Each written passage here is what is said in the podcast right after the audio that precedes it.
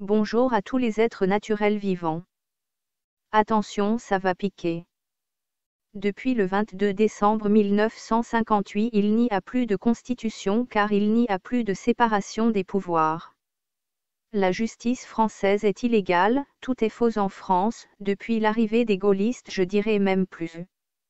La Constitution de la Ve République, cette Constitution comprend un préambule des plus précieux.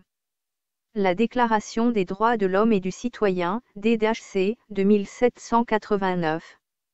De cette DDHC a été écrite la Constitution et de la Constitution découlent toutes les autres lois. 2 degrés, 22 décembre 1958, édiction de l'ordonnance numéro 58 à 1270, cette ordonnance porte la loi organique relative au statut de la magistrature. Voilà, on n'a pas besoin de plus pour comprendre.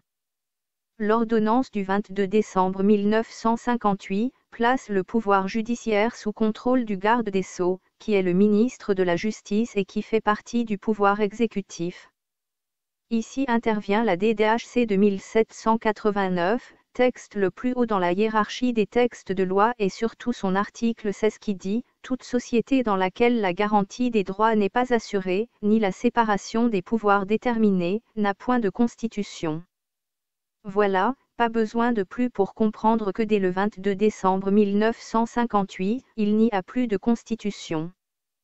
Suppression des juges défaut de signature et de promulgation de l'ordonnance numéro 58 à 1270 du 22 décembre 1958, suppression des juridictions du 17 décembre 1991, suppression des juges d'instruction du 15 juin 2000. Que faire de nos condamnations pénales pour outrage à magistrat et dénonciation calomnieuse? Que faire de tous nos jugements civils, ordonnances et arrêts? Comment épuiser toutes nos voies de recours en France, devant des juges, des tribunaux et un ministère de la justice virtuelle? Vous n'êtes pas sans savoir que la séparation des pouvoirs de l'État est l'un des fondements de notre République, tel que prévu par la Constitution française. Or, il semblerait un degré, que depuis 1958, la France n'a plus de juges l'ordonnance numéro 58 à 1270 du 22 décembre 1958 portant loi organique relative au statut des magistrats, n'a pas été signée ni promulguée par M. René Cauty, président de la République de l'époque, et qu'en application de l'article 1er du Code civil, cette ordonnance est dépourvue de toute valeur juridique. M. Thierry Mariani député a interrogé sur ce point, le garde des Sceaux, par question écrite parue au journal officiel du 21 octobre 2002 portant le numéro 5097. 2 degrés, que depuis le 17 décembre 1991, nous n'avons plus de juridiction. Aucune juridiction de l'ordre judiciaire de la République française n'est plus établie au sens de l'article 6 de la Convention européenne des droits de l'homme vu la loi 91 à 1258 du 17 décembre 1991, parue au journal officiel du 19 décembre 1991, qui par son article 3 a vidé de son contenu le Code de l'organisation judiciaire. Il n'y a donc plus de cours de cassation, de cours d'appel, de tribunaux de grande instance, de prud'hommes, etc. 3 degrés, que depuis le 15 juin 2000, nous n'avons plus de juge d'instruction. La loi sur la présomption d'innocence, en son article 47 a supprimé le premier alinéa de l'article L611 à 1 du Code de l'organisation judiciaire, et il n'y a plus de juge d'instruction dans la République française.